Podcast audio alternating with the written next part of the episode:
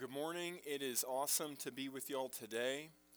And um, I could not be more excited to share in this word together that the Lord will give. Um, if you would turn with me to John's Gospel, chapter 20, we will, we will begin there. If you're in the church's Bible, it will be on page 1250. John chapter 20.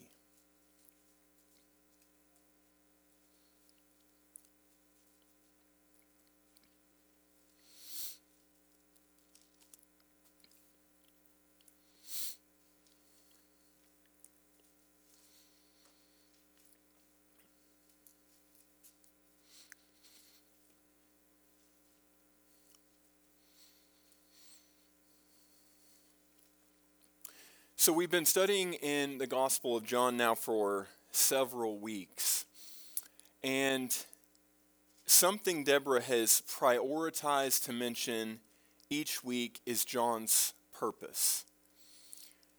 And as she's mentioned it, I've, I've grabbed a hold of it, but she seems to be dead set to cement something in our minds the understanding that the Lord has given her.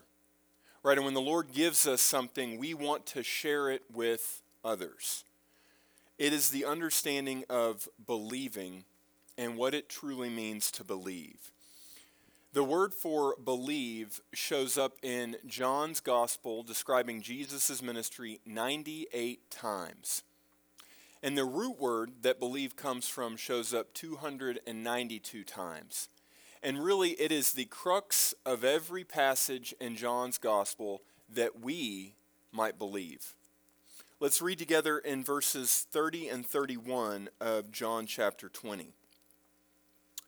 John says, And truly Jesus did many other signs in the presence of his disciples, which are not written about in this book.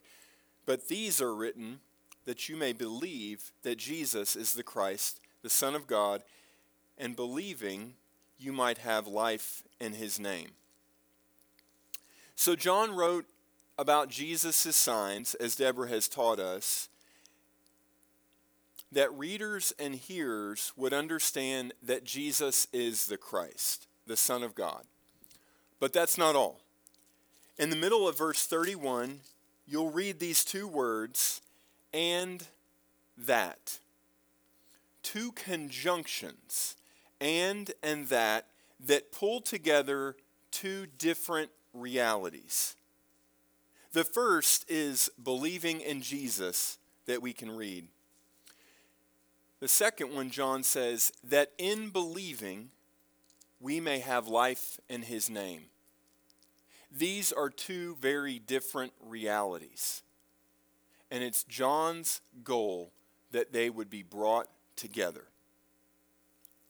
More to this point, both of these ideas that we read contain the word may or might. Let's read this again in verse 31. But these are written that you may believe that Jesus is the Christ, the Son of God, and that believing you may have life in his name. Now, if we miss these words, then we miss John's point that these are not certain truths.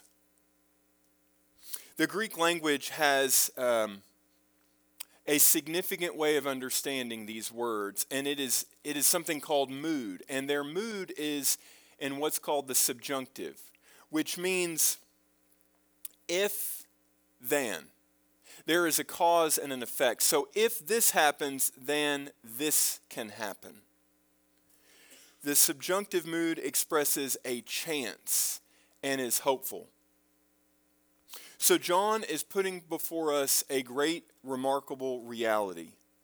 Just because Jesus does miracles doesn't mean we will believe.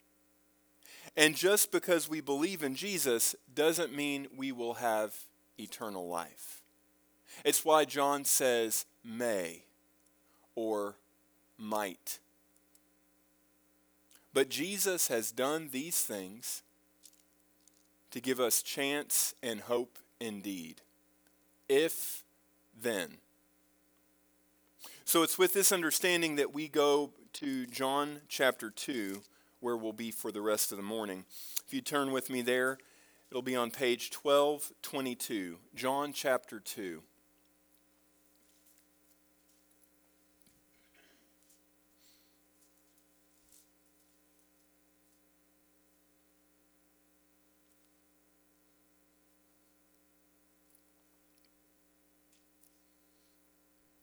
We'll pick up where Deborah left off last week, teaching us about Jesus cleansing the temple. You remember that Jesus arrived during the Passover and that there was much corruption happening in the temple where people were selling um, animals for sacrifice and were changing money before the good work of those who were teaching and preaching. And Jesus drove them out and said that um, they needed to cleanse the temple. So this is where we pick up. We'll read verses 23 through 25. John says, Now, when he was in Jerusalem at the Passover during the feast, many believed in his name when they saw the signs which he did. But Jesus did not commit himself to them because he knew all men. And he had no need that anyone should testify of man, for he knew what was in man. So, the first thing that I want to establish here in this passage is the understanding of believing. We just read this idea of believing in John chapter 20, right? So, the, the Gospel of John is focused on this place of giving an opportunity for us and for them to believe in Jesus. In Greek, there is a word pisteuo, which means believing. And it comes from a noun that means faith. The verb means to believe, to have faith in, or to trust. And this word is probably one of the most important theological and spiritual words in the Bible because it gives meaning and understanding to how we are either in fellowship with Jesus or we are disconnected from his presence. Believing. Now, like most words, believe or believing can be distinguished or portrayed differently from one situation to the next, from one context to another. So, we'll look at three different uses of this word believing to kind of understand what John is putting before us here. So, the first, turn with me to Mark's Gospel, chapter 11. Mark 11. If you're in the church's Bible, it will be on page 1167.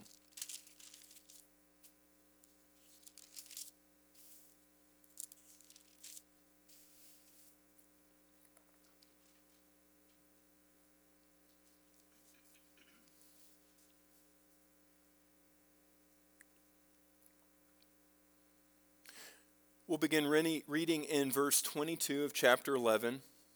Mark writes, so Jesus answered to them, Have faith in God. For assuredly I say to you, whoever says to this mountain, Be removed and be cast into the sea, and does not doubt in his heart, but believes in those things, he will be done. He says, excuse me, he says, will be done. He will have whatever he says. Therefore, I say to you, whatever things you ask when you pray, believe that you will receive them and you will have them. Now, mis- misread or taken out of context, we could believe this passage that Jesus is saying, whatever we want, just pray for it and it will be happening. But that's not what Jesus is saying. He's been teaching his disciples about what it means to be committed to a relationship with Him and committed to His purpose. And in that place, if we are committed to God's purpose, we can believe that God will do what He says He'll do. Believe in this passage means that we have been persuaded of something. So we believe it, we trust it, we are confident in it. This believing includes the idea of hope and certain expectation. This believing comes from being in relationship with God and His purpose. Let's look at the next place to understand believe in Matthew chapter 8 back just a few pages on page 1119, Matthew chapter 8.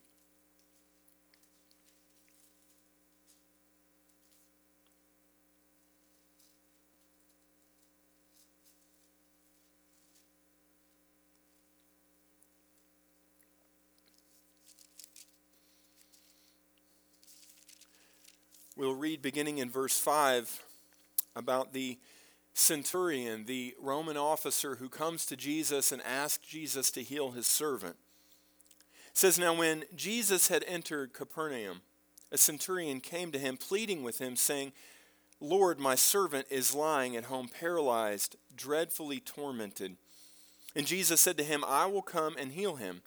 The centurion answered and said, Lord, I am not worthy that you should come under my roof, but only speak a word, and my servant will be healed. For, my, for I am a man under authority, having soldiers under me, under me. And I say to this one, Go, and he goes, and to another, Come, and he comes, and to my servant, Do this, and he does it. When Jesus heard it, he marveled and said to those who followed, Assuredly I say to you, I have found, I have not found such great faith, not even in Israel. And I say to you that many will come from east and west and sit down with Abraham, Isaac, and Jacob in the kingdom of heaven. But the sons of the kingdom will be cast into outer darkness. There will be weeping and gnashing of teeth. Then Jesus said to the centurion, Go your way as you have believed, so let it be done for you. And his servant was healed that same hour. So we have this great Roman um, this great Roman ruler and, and the army, and he comes to Jesus, and he is confident of what Jesus can do to bring healing to his servant. He comes to Jesus and he says, I know that you can heal my servant. Would you please heal my servant? Jesus says, Absolutely. Let's go to your house. And the centurion says, There is no need for that. There is no need for you to come under my roof. Who am I that you should come to my home? He says, We are similar. I am in a position of great authority, and when I ask someone to do something, they do it. And I am confident that you likewise can say to my servant to be healed, and it will be so. Jesus tells all the followers that are around him, he is revealing something great that, that when his Father comes, and welcomes all into his kingdom, that there will not just be Jew, but now Gentile. He says, I've not seen such faith in all of Israel like this man. He believes in what I can do. And so Jesus tells the centurion, as he gave that word, that it was done because he believed and had faith in what Jesus could do. Next, let's turn to 1 Thessalonians chapter 2. We'll be on page 1356. 1 Thessalonians chapter 2.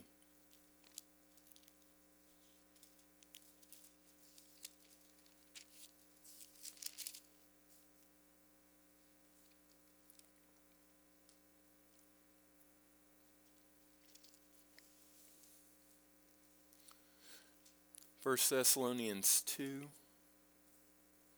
page 1356. This is a very different context for this idea of believing. Paul is describing how believers are entrusted with the gospel. Let's read verses 1 through 4. Paul says, For you yourselves know, brethren, that our coming to you is not in vain. But even after we had suffered before and were spitefully treated at Philippi, as you know, we were bold in our God to speak to you the gospel of God in much conflict. For our exhortation did not come from error or uncleanness, nor was it in deceit, but as we have been approved by God to be entrusted with the gospel, even so we speak, not as pleasing men, but God who tests our hearts. So, this is unique from the other places that we've just read that use this idea of believe or believing as something that, that we do towards God. That we trust God and that we believe God for what we are confident He can do. But in this place, Paul uses the same word that God entrusts to us. God believes in us by giving us the gospel. I think that we often apply our own understandings for things into Scripture, which is about as good as we can do, that we can take what our mind thinks, what our experiences are, and as we read about believing, we, we, we take what we know and what we think and we sew it into Scripture. But if we reduce this grand spiritual idea of believing to our feelings about the Dallas Cowboys' chances of making the playoffs, or our friends and family and their ability to be trusted or to trust us, then we will misunderstand and greatly miss out on God's design for believing in Him. Turn back with me to John 2 now for our passage. We'll be on page 1222, John chapter 2.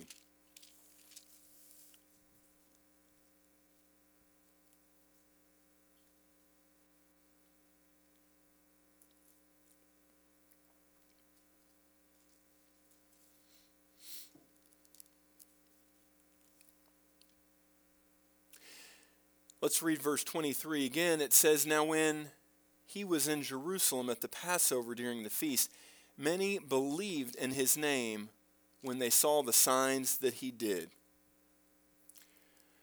So we should be asking ourselves, what is the problem here, right? Because if John's gospel is all focused on Jesus doing signs and John showing these signs to others that they may believe, what what is happening that is coming up short for these who have seen the signs that Jesus has done and believed? Well, for one thing, we remember from John 20 where we began that part B of John's goal is that in believing, we and they might have eternal life. It isn't enough just to believe in Jesus because that might not produce anything. We know the, the well quoted passage in James chapter 2 where James rebukes followers of Jesus who claim to have faith but no actions to accompany it. James says, You believe that there is one God, you do well. Even the demons believe and tremble. So, Scripture is clear that simply believing in Jesus and saying that much are not enough because even the demons do that. Certainly, we would want to be separated from the demons in our relationship with Jesus. Now, when we read this in John 2, we have no way of knowing what the substance of this crowd's belief was, right? We're not told any more about them, but Jesus does. And knowing that Jesus knows this much about them should put us on our heels who claim that he knows our heart. Maybe he saw that their belief was superficial.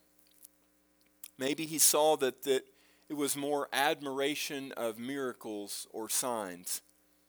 Maybe he saw that that was merely mob mentality for these gathering around him. Maybe they were like us, those who regularly attend church, or those who listen to Christian radio or read Christian books, or surround ourselves with good Christian people.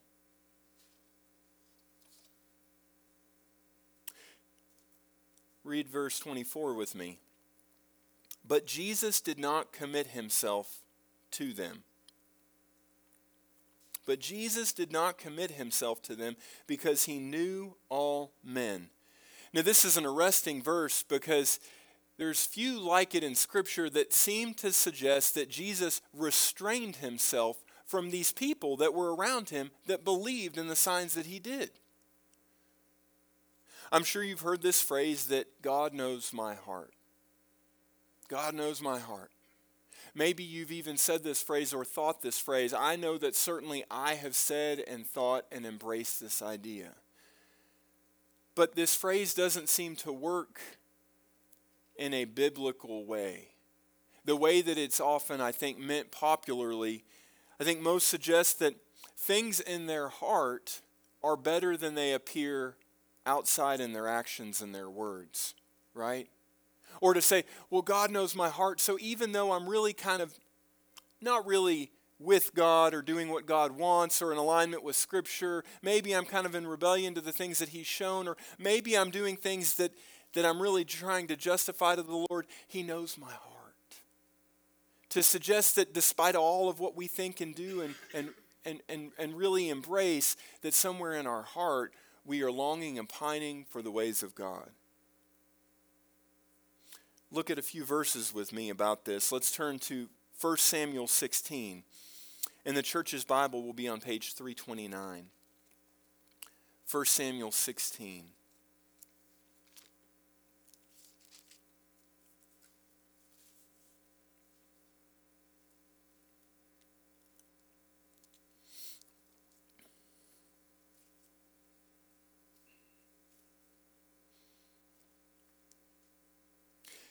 This is a verse that is talking about Samuel going to anoint David.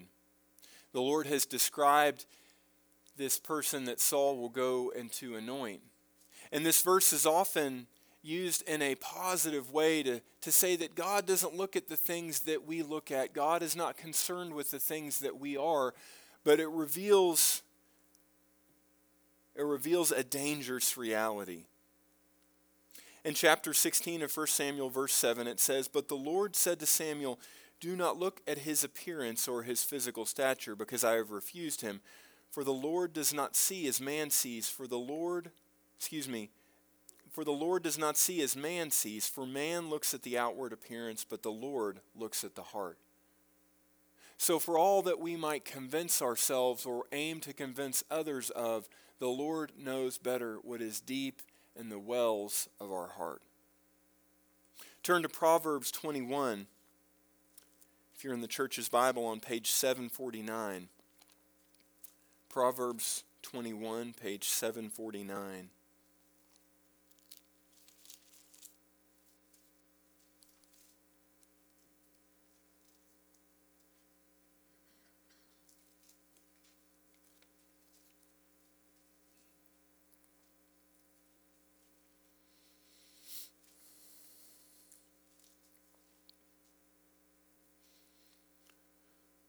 The Proverbs are, are always so dangerously introspective and reflective about one's, one's true heart and intentions. In Proverbs 21, verse 2, it reads, Every way of a man is right in his own eyes, but the Lord weighs the hearts. The Lord weighs our hearts it's as if the Lord doesn't just look at what is true in our hearts, but He, he takes our heart and He puts it on a scale and He weighs it. Is it good or is it evil? Last scripture we'll look at here about the heart. Turn with me to Luke chapter 6. On the church's Bible on page 1188. Luke chapter 6.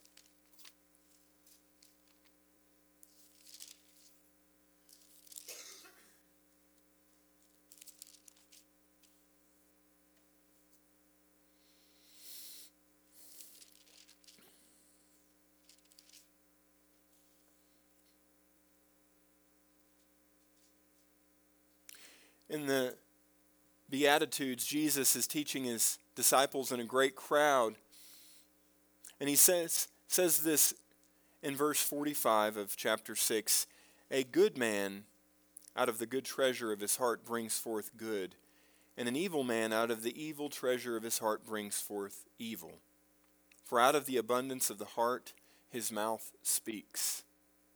Jesus kind of dissects this reality of the Lord knowing our heart in the sense that there's something deep within our heart that is good and unaffected by the evil that we might be doing. Instead, Jesus says what is consistent that comes out of us is consistent for what is inside our heart. Turn back with me to John chapter 2, page 1222.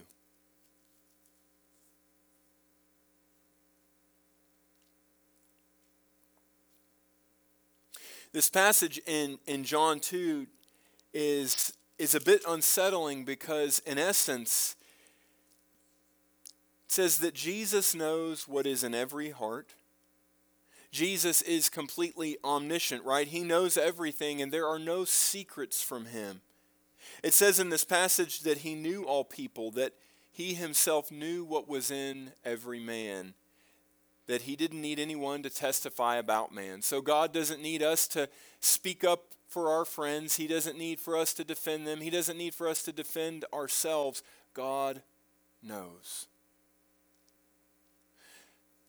Sometimes I would get in my truck to drive to work and I would kind of just start in a conversation with the Lord and telling the Lord all these things to kind of lead up to what I would pray for or ask.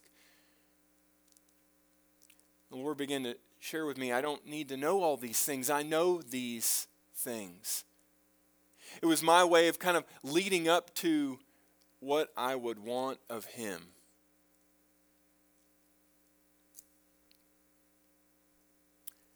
And because He knows, He knows when someone believes in a way that's not really believing.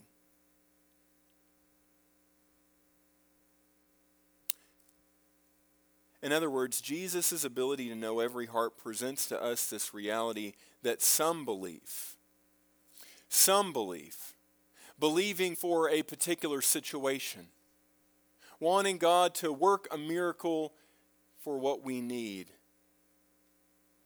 wanting to trust for this just this one time, and then quickly reverting to our old ways.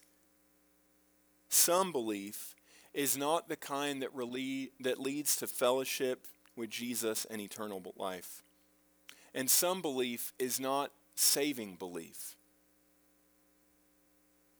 He knows the fullness of what is in our hearts, whether we do or not. Now, the result of this is that for those in this passage, those who believed in his name when they saw the signs that he did, it says Jesus did not commit himself to them. Now, what is significant about this phrase here, if you look, look here in verse 24, it says, Because Jesus did not commit himself.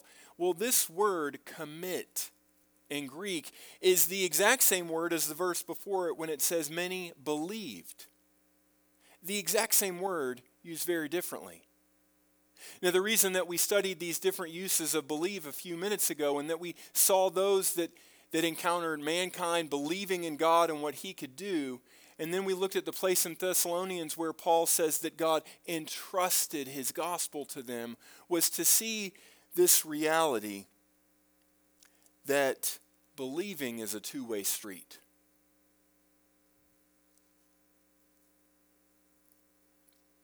Believing is a two way street. Sometimes I think that we apply an entirely different set of relationship principles to the Lord than we expect with our spouses or our friends or our coworkers. In these physical relationships that we might have, we understand that faith, that trust, that believing is not mutually exclusive. Instead, this pistis, this believing that Scripture uses is reciprocal. It is to be reciprocated one for another. Now, it's not that Jesus didn't give to this group of people, right? He did. He did a miracle that they might believe. But Jesus recognized their hearts. Because their believing was lacking, Jesus did not reciprocate by entrusting and committing back to them. This is a hard truth.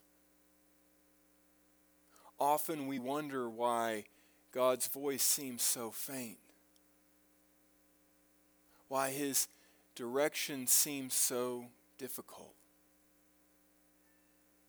But if our believing is lacking, if our trusting and faith is lacking, God will not commit his great ways to us. Now, many read this passage, I think, and they ask the question were these men saved? It's always what we want to know, right? Where's the line for salvation? Where's the line that we can butt up against and hopefully not cross? That seems like a pretty silly question because what I think we should be asking is understanding this idea of a committed relationship. This is John's goal to show us that the Lord does things that we will believe and trust in Him. He does signs and wonders to direct us to His purpose. And as we are drawn into him, he commits himself to us.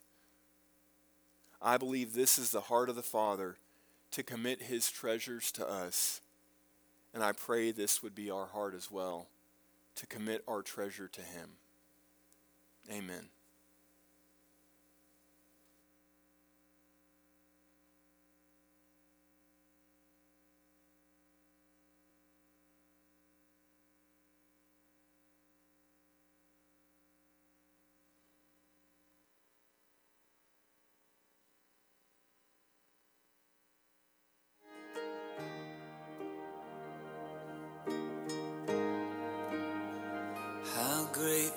Chasm that lay between us. How high the mountain I could not climb. In desperation, I turned to heaven and spoke your name into the night. Then through the darkness, your loving kindness tore through the shadows of my soul. The work is finished, the end is written. Jesus Christ, my living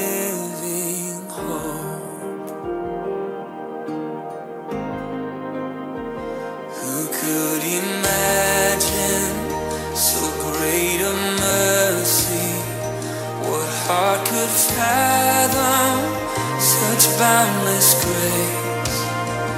The God of ages stepped down from glory to wear my sin and bear my shame. The cross has spoken, I am forgiven. The King of Kings calls me Savior, I'm yours forever. Jesus Christ, my living